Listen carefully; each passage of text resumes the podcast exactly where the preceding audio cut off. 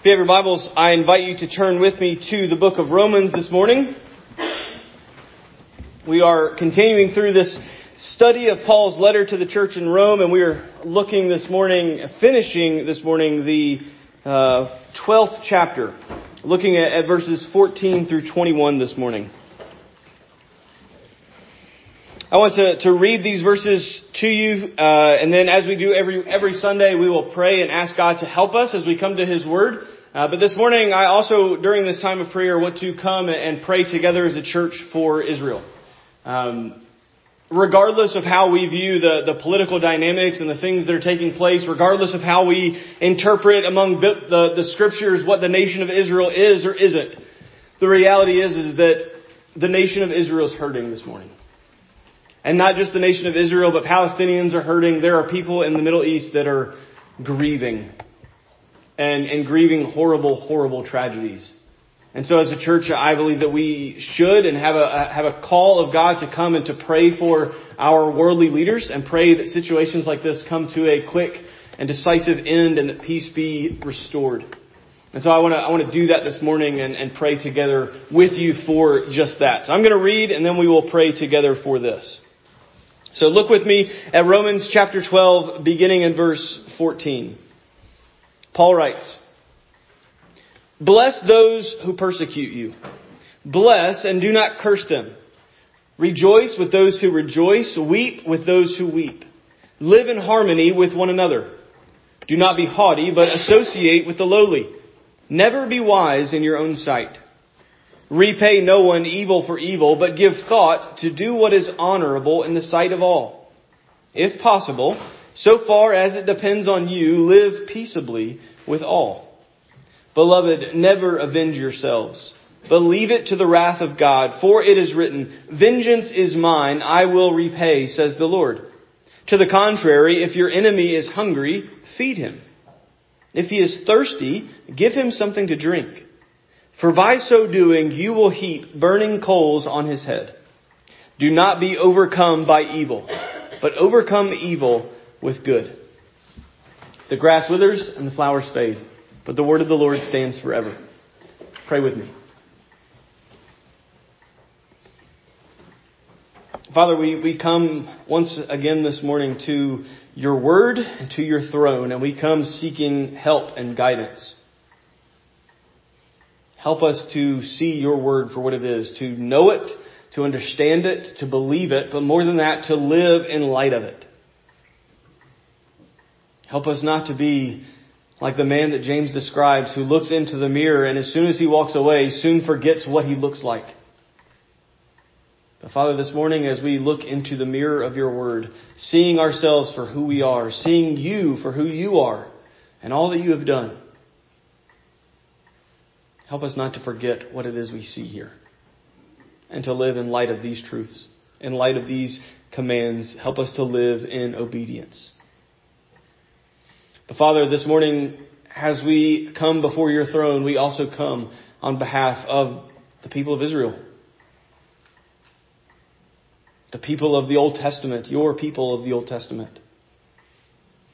And God, we pray for, for those that are hurting this morning, for those that are grieving, for those that are missing, for those that are suffering. We pray for peace, for comfort. We pray for restoration. We pray that this war and this violent and hostile situation would come to a quick end, even this morning. That you would bring an end to the fighting and an end to the death and an end to the, the tragedies. And God, while we pray for those that are hurting and we pray for the nation of Israel this morning, we also pray that by your sovereign will and by your inscrutable ways, that you would somehow use even this situation to bring the people of Israel to saving faith in Jesus. Save them, Father.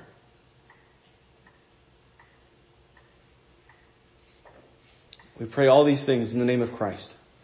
Amen. From the beginning, the church all around the world has found itself at odds with the rest of the world. And at odds is sort of an interesting phrase. It's, it's kind of a nice way of putting it. Because if we're honest, the church for, for the, from the time of its first existence, has not just found itself at odds with the church, but has found itself almost at war with the rest of the world. And we can look back at the early church where we see Christians were hated by Jews because of their teachings on Jesus. Christians were then persecuted by the Roman Empire, often in, in cruel and horrible ways because Christians claimed to serve a king who stood opposed to Caesar. You could fast forward into church history and go all the way into the Dark Ages. And as the, the church grew and began to cover most of the known world, for the large part, the church drifted into error. And those that sought to correct these errors and to bring the church back in, into line with biblical truth, they were hated by the institutional leaders for teaching truth that went against their long held traditions. You could fast forward again into colonial times and the, even the founding of, of this nation in which we live. The pilgrims, the reason the first pilgrims sailed to this country was because their home country had turned against them for their religious beliefs and they, they hated these Christians for not submitting to the King of England. And then again today, the relationship that we as the church have with the world around us is, is really much of the same as it's always been. The world requires adherence to any and every wave of teaching that is espoused by a culture that is, that is at odds with Scripture.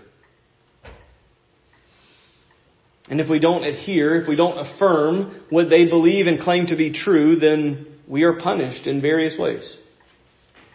Here in our country, that punishment is, is really just nothing more than being outcast or looked down upon. Church membership drops. People stop giving to the church and churches begin closing doors because they lack the, the manpower, the bodies, the resources to remain open.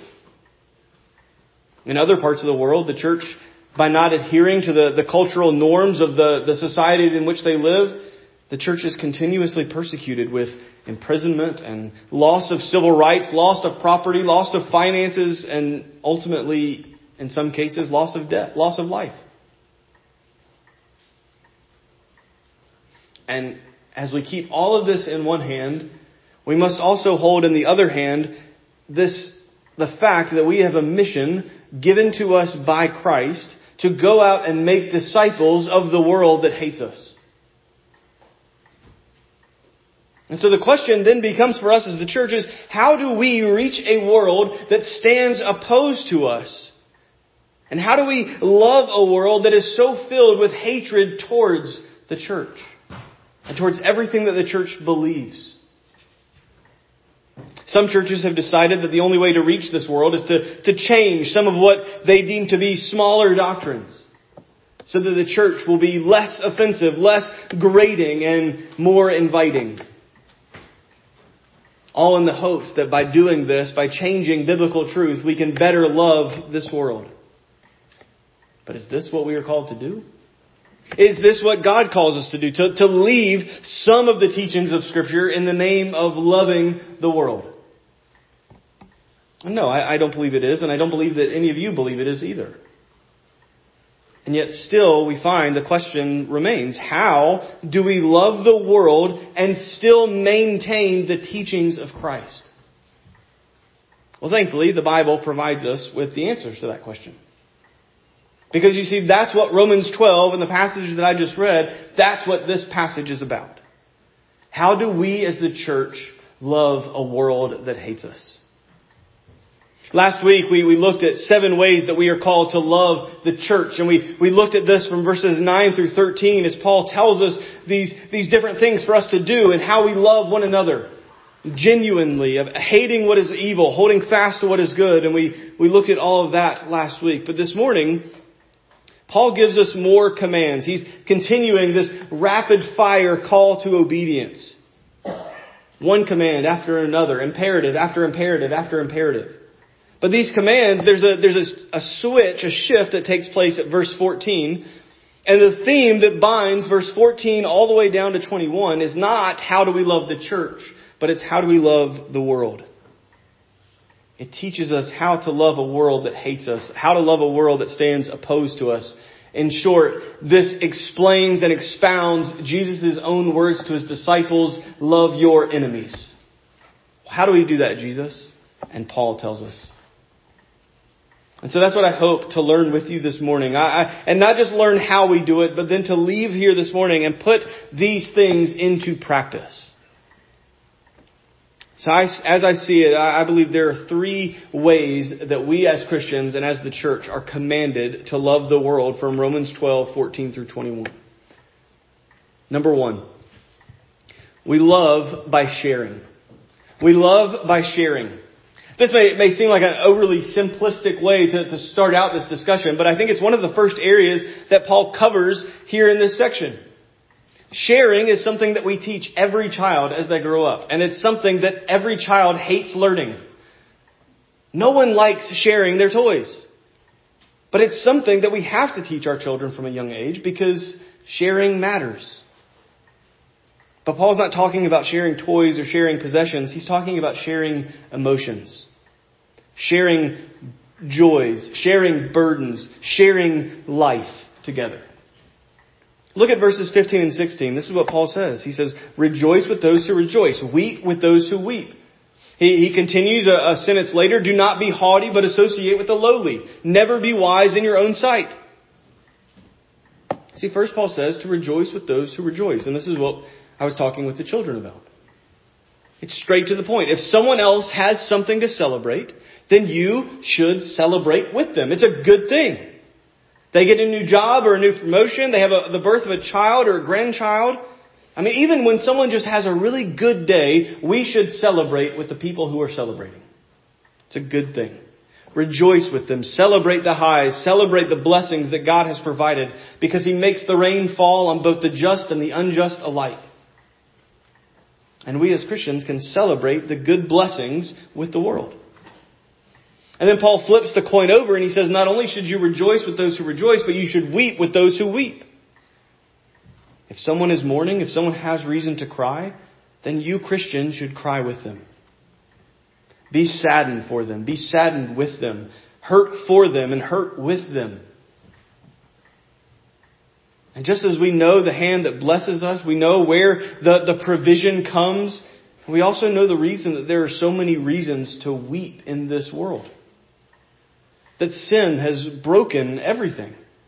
And even though we know that in Christ all will be set right one day, we still have reasons to be sad today. Justifiable reasons to weep. And so do the people around us. And so we can and we, we must empathize with the world. When they rejoice, we should rejoice. When they weep, we should weep with them, alongside of them, sharing with them. But as I was reading over this this week, I, I came to a question, sort of asked myself this question. I want to ask it to you as well. Which of these two things do you find to be more difficult? Rejoicing with those who rejoice or weeping with those who weep? You see, for me, I, I don't think I'm alone in this, but for me, weeping with those who weep is the far easier task. It's easier to hurt when someone is hurting. It is much more difficult to celebrate when someone else is celebrating. I mean, when, when someone is weeping, when, when some, if something terrible happens to someone that we know, something tragic enough to break them and to, to make them weep, then our hearts almost instinctively hurt with them. We, we want to, to feel that close connection. We want to, to come alongside them. We don't just leave them standing out in the rain alone. We go to them and we hurt with them. And I'm not saying it's always like this. I'm sure there are times where there's a, a callousness that, that comes over us and over our hearts toward the suffering of others, but but don't you find that when you see someone else in pain, when you see someone else in grief and in despair and in tears, that it's easier to empathize with them in their hurt than it is to empathize with others in their rejoicing?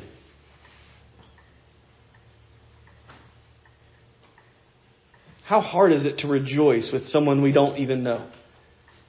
How hard is it to rejoice with someone we do know? I mean, here's, here's why. I mean, imagine a coworker It's similar to what we talked about with the children. Imagine a coworker who comes running up to you as you walk into the office first thing tomorrow morning. And she's so excited to see you to tell you her big news. And she comes running up to you and says, I, I just got the promotion. I can't believe it. I start the new job tomorrow. And you say your congratulations and you keep walking towards your desk, but that's when the thoughts begin turning. Well, wait a minute. I could have gone for that promotion. I mean, I'm, I'm a much better worker than she is. I do my job much better than, than anything that she puts out. I'm a harder worker. I'm here more. I'm more committed. I'm more devoted. I get along better with my coworkers. Why did she get it and I didn't? And before we know it, we are instead of rejoicing with this woman, this coworker who's rejoicing, we find ourselves becoming bitter and frustrated that they get something that we believe we should have come, we should have gotten. And see, that's why I think this, this, this command is so difficult. It's easy for us to understand. Rejoice with those who rejoice. But the reality is, our hearts are too selfish and prideful and arrogant to rejoice with those who are rejoicing. Weeping with those who weep requires us to hurt with people. And for the most part, that's easy. It's almost natural, depending on the hurt. But rejoicing with those who rejoice requires effort. It requires us to let go of our pride, to let go of our selfish desires in order to celebrate the joys that other people have received, even if it means I didn't get it. And I think that's why Paul follows up these commands with another one. Do not be haughty, but associate with the lowly. Never be wise in your own sight. This is a command to, to let go of our pride. Because if we are to rejoice with those who rejoice, this requires that we humble ourselves before other people. Haughty people are those people that look, look at the world down the end of their nose thinking that they are above anyone and everyone else around them. They deserve everything. They only rejoice when the blessing comes to them, and they certainly don't rejoice when someone else receives what they believe they deserved. And rather than being haughty, rather than being arrogant and prideful, Paul says that we are to associate with the lowly, to be friends with the people that the rest of the world seem to forget. And this is a call, both in Paul's day and our own, this is a call to a countercultural love that has baffled the world for centuries. There are countless examples of this through church history, but let me just give you one. You can go back in time to, to the 1300s. And the bubonic plague is, is spread all over Europe. A, a third of the world's population has died. And it's an ugly and terrible situation that over the span of about three or four years, uh, 75 to 200 million people drop dead. And then they drop dead from a sickness that is spreading like wildfire. A sickness that even after someone dies, they are still contagious. And so what happens in this culture and in this European society is that if you even get the slightest whiff of being sick, you are immediately kicked out of your home it does not matter your age. It does not matter your lifestyle. You could be three years old or you could be 93 years old. If you get sick, you're out. And you're on your own. If you become sick and then ultimately start to die, no one is going to come and touch your body because they themselves might get sick from you.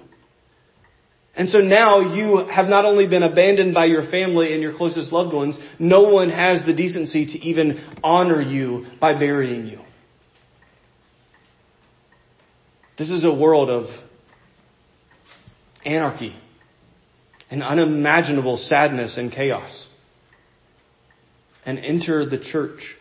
Enter Christians who then come to the sick and the dying at great risk to themselves. Healthy believers going up to the sick and to the dying and to the dead and saying, we will help.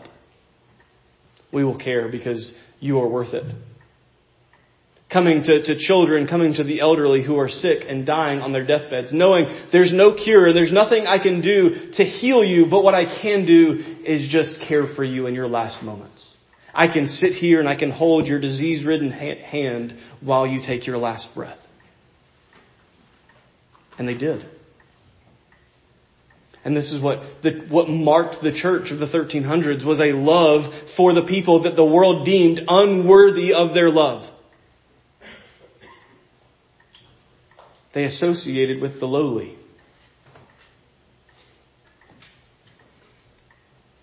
And I get that this might be an extreme version of, of this type of association with the lowly.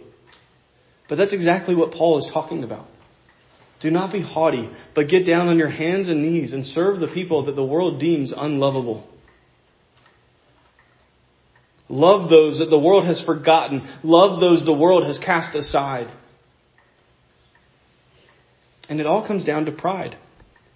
It comes down to how we view ourselves and how we view others. You cannot rejoice with those who are rejoicing if you see yourselves as better and more deserving of what someone else received. You cannot weep with those who weep if you distance yourselves from the problems of others. And you cannot associate with the lowly if you think yourselves better than them. And one of the most powerful ways for us as Christians, to, one of the most powerful ways that we can love the world is by letting go of our pride and loving others by sharing in their burdens and in their joys. And we must remember that each and every human being is worthy of our love because each and every human being bears the image of God that you and I bear. And if they share that with us, then we can share life with them. Casting aside anything and everything that would divide us or separate us from others, we must share joys. We must share sorrows. We do not separate from the world, but we love them by living in the same world with them. Love the world by sharing life with the world. And the beauty of that statement is that by God's grace, as you and I learn to share life and to share in life with each other and with the rest of the world around us, through that, by His grace, we will be able to share with them true and everlasting life, found only in the person of Jesus. The one who entered into their, into our burden-filled world, who wept with those who were weeping, who rejoiced with those who were rejoicing, and who conquered every enemy on our behalf. And so, Christian, let us love the world by sharing with the world this life share life with the world. Number two, we love through peace. We love the world through peace. Paul moves from, from sharing life to living a peaceful life and as a way that we can love the world around us. He says in verse 16 that we are to live in harmony with one another. And then in verse 18, he says, if possible, so far as it depends on you, live peaceably with all. Now, peace is a, a term that we often hear a lot about. We want peace. We all want peace. We're tired of division. We're tired of, of fighting and bickering and this whole back and forth that seems to dominate so much of our world. I don't know of anyone who's hoping for another fight tomorrow. We want peace. And so let's, let's break down this idea of peaceful living as, as Paul describes it. He's, first, he says that we are to live in harmony with one another. The idea here is this, is that we have, there's a unity of thinking, a unity of, of mindset. And I'm no music expert by any means. I had to ask my wife to, to make sure that I was on point here. Uh, but I do find significance in the term that Paul uses, harmony. I mean, think about it. Whether it's in music or in life, you cannot have harmony if there's only one note. If there is one single note that drives everything, that's not harmony. If everyone sounds the exact same, acts the same, looks the same, is identical in every respect, that's not harmony. Harmony is two or more notes, two different notes coming together to make something special, something pleasing, something beautiful. And so for us as the church, loving through peaceful living means understanding that most of the world thinks differently than we do on a lot of different topics. They act differently, they live differently, they believe differently, and often those beliefs and those worldviews and those lifestyles stand opposed to what the scriptures teach. But there is a path of harmony. I'm not saying we embrace what they embrace and we say that it's fine for them to do this and fine for them to think this and fine for them to act this and fine for them to say this. That is not what harmony means. What Paul is calling on us to do is not to go out seeking to stir up conflict just because they're different or just because we're different. I'm not saying, as some pastors are saying, that we must draw circles instead of drawing lines. What I am saying is that we don't have to draw lines in the sand on every single topic and then divide the world in two.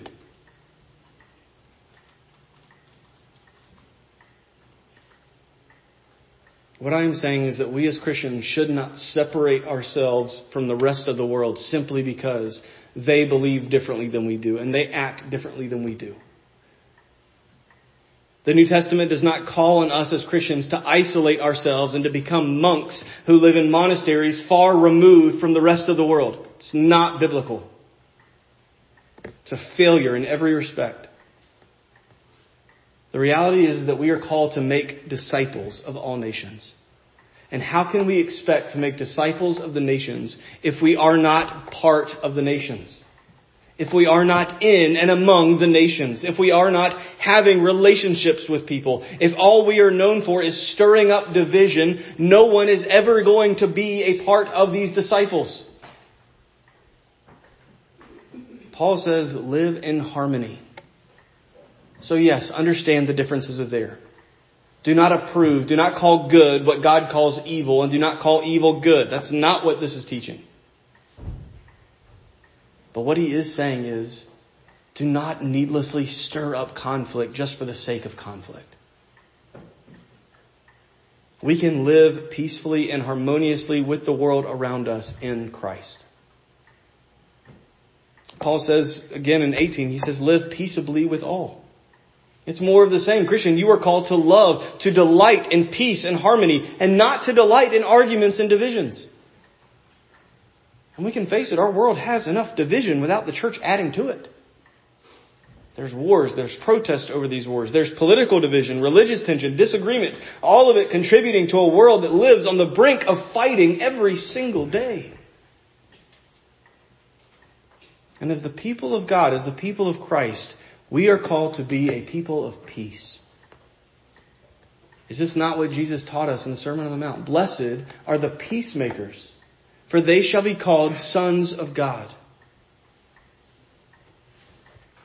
But this is, this peaceful living is not something that we do on our own. We are peacemakers because we have been brought to peace with God through Christ. Because you see, we know what it's like to be on the opposing side. We know what, that, what it's like to be in division, and yet in Christ we have been brought to peace. It's exactly what Paul has already taught us in Romans 5. Therefore, since we have been justified by faith, we have peace with God through Jesus Christ. And if we have this peace with God, then let us be known as a people of peace to the rest of the world in the hopes that they likewise will desire peace and come to find the true source of peace in the true person of Jesus Christ. He himself is our peace. And I'm sure many of you are thinking as you're reading this passage with me, thinking at this point saying, Pastor, you left out a very important part of that verse. And I did, and I'm going to touch on it here. I think it's funny how quickly our inner lawyers sort of come bursting out from our hearts when we read passages of commands in Scripture. I think if we're honest, or we're, we, we look at these commands and we see that they're either too difficult to obey or, or we just don't want to obey them. And so we read this passage like lawyers reading a contract that's already been signed, but a contract that we have no intention of living up to. And so we're not reading it to figure out what we need to do, we're reading it to find loopholes of how we can get out of it. And so we read through this verse and we go, all right, rejoice with those who rejoice and weep with those who weep. Okay, yeah, har- harmony with one another, haughty, lowly, got that. And then we get to this verse and we say, if possible, so far as it depends on you. And we say, aha! Gotcha, Paul. Now it's simple. This isn't possible and it's not my fault. So I don't have to do any of this. Yes, Paul gives us an out. But it's not an excuse to justify our sin. It's an understanding of reality. Because if, in order to have peace, it takes both parties to agree to peace. And the reality of our broken world is that often peace is not possible. And that peace is broken. Many times by someone or something beyond our control.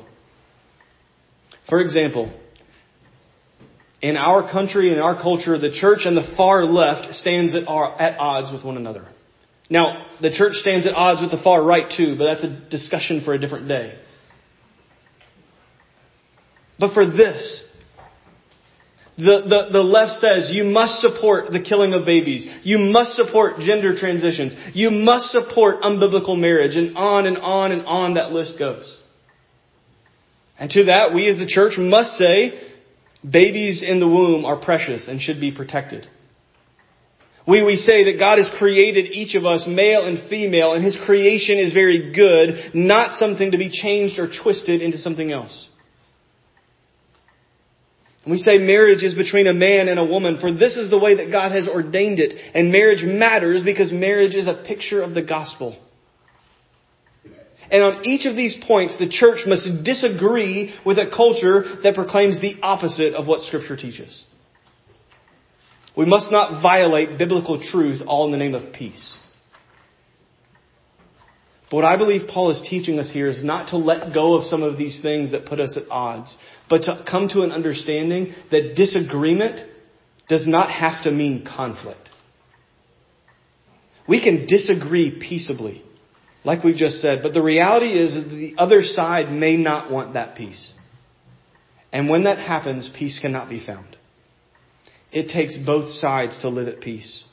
And so there are times when peace is not an option. But it must never be because we are the ones who refuse it. So the final question then is what do we do? Not only when the world rejects our peace, but then turns and openly attacks the church. How do we respond when we are treated unfairly, unjustly, and undeservingly? Maybe the better way to think through it is how do we love when we have been wronged? And it's quite clear. that the passage ends with this last way that we are to love the world. It's number three. We, we love without revenge. We love without revenge. Paul says, verse 19, Beloved, never avenge yourselves, but leave it to the wrath of God, for he says, or for it is written, Vengeance is mine, I will repay, says the Lord. Vengeance, for, for so many of us, vengeance feels natural. It feels right. I mean, I can have, I can point to any number of the conversations that I overhear in my house on a daily basis. He hit me, so I hit him back.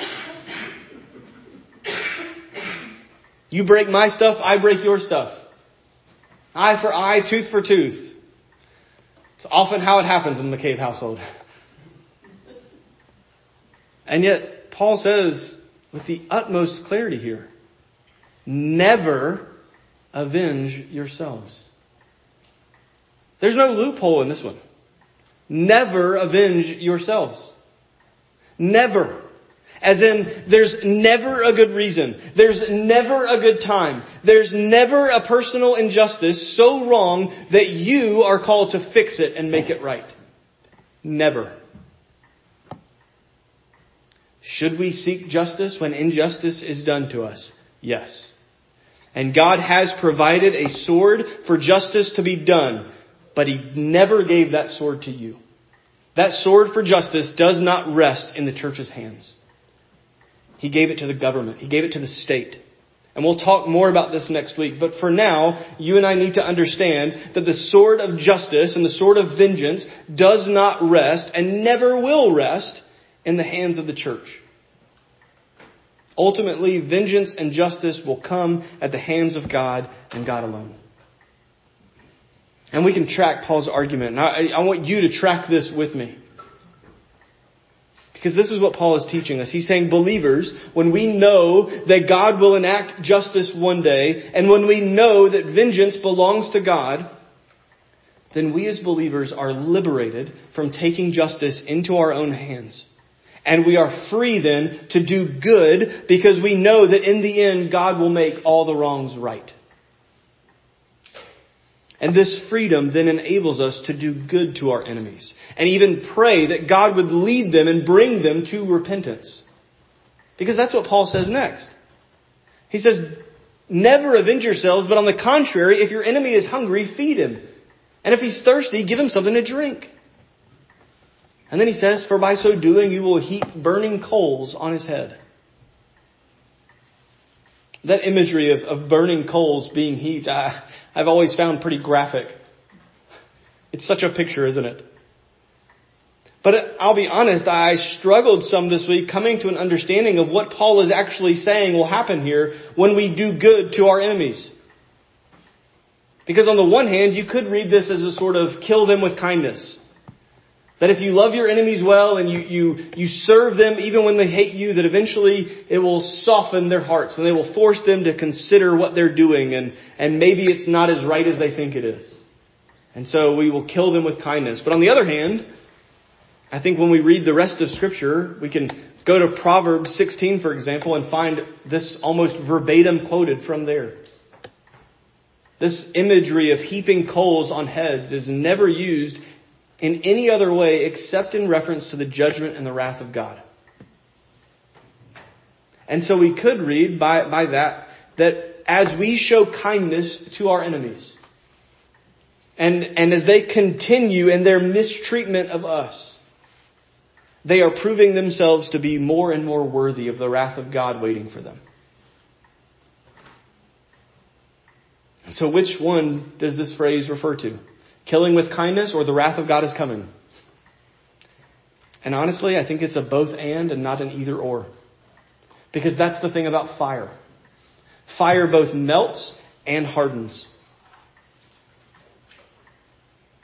By our kindness, God may melt their hearts and lead them to repentance. And for that, we should always pray. But by our kindness, God may use it to not melt their hearts, but to harden it so that they will find themselves being more and more deserving of the judgment that's coming for them. But either way, the calling for us as the church and as Christians remains the same. Love your enemies. Bless those who persecute you. Bless them and do not curse them, Paul says.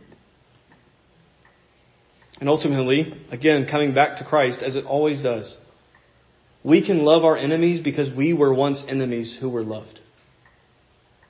You notice how Paul begins verse 19. He begins this command by referring to the church with a title, with a name. He calls them beloved. You see, the only way that we can let go of this need for vengeance, the only way that we can truly love our enemies is when we remember who we once were, enemies of God, and who we now are in Christ, God's beloved. And so we love the church. We love the world by avoiding vengeance, by leaving it in the hands of God and simply loving our enemies. The relationship between the church and the world has never really been a healthy relationship, has it? And it really hasn't changed today. But even though, even though the world may hate us, you and I, as people of the book, as people of the cross, as Christians, we are called to something more. We are called to love those that hate us, to share in the burdens and joys, to share in the sufferings and sorrows. We are called to associate with the lowly, to avoid arrogance and pride, and to value each and every person as one who bears the image of God. We are called to live at peace and in harmony with the world.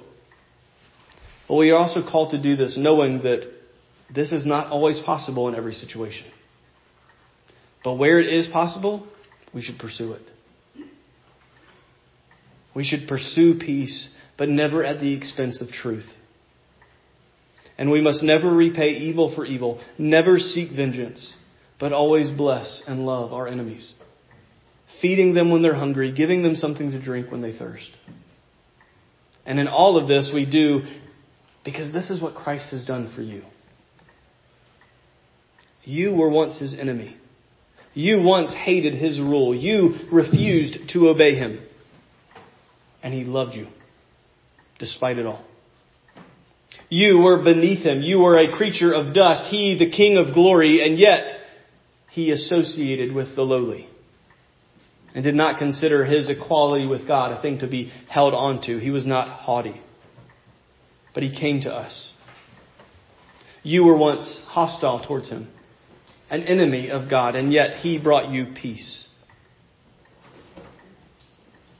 And though you and I were not physically there on that day, we were as much responsible for it as any Roman soldier or Jew crying out in that, in that spot. We hung him on a cross to die. And though he had the power and the authority and the legal standing to call down legions of angels to put an end to it all, he didn't. He stayed on the cross so that you and I may no longer be called his enemies, but that we may be called his friends, his brothers, his sisters.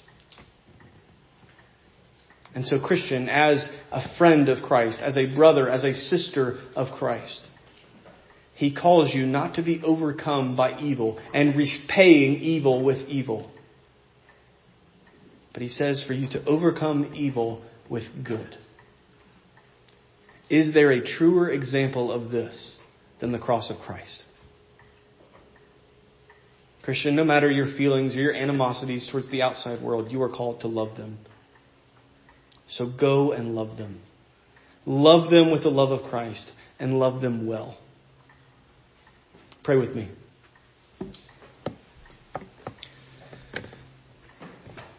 Father, we cannot obey without your grace.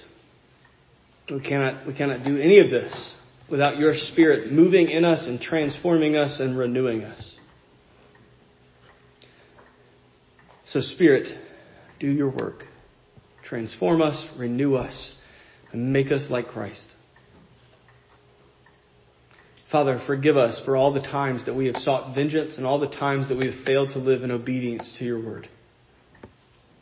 Teach us to repent of these things and teach us what it means to love the world as you have called us to do. Give us wisdom, Father, to know how to, how to draw lines where lines need to be drawn, but how to avoid disagreement and, and division, how to avoid conflict. For all of this takes wisdom, and we are not wise on our own. So, Father, give us wisdom. Teach us discernment. Give us peace. Help us to love. It's in Christ's name we pray. Amen.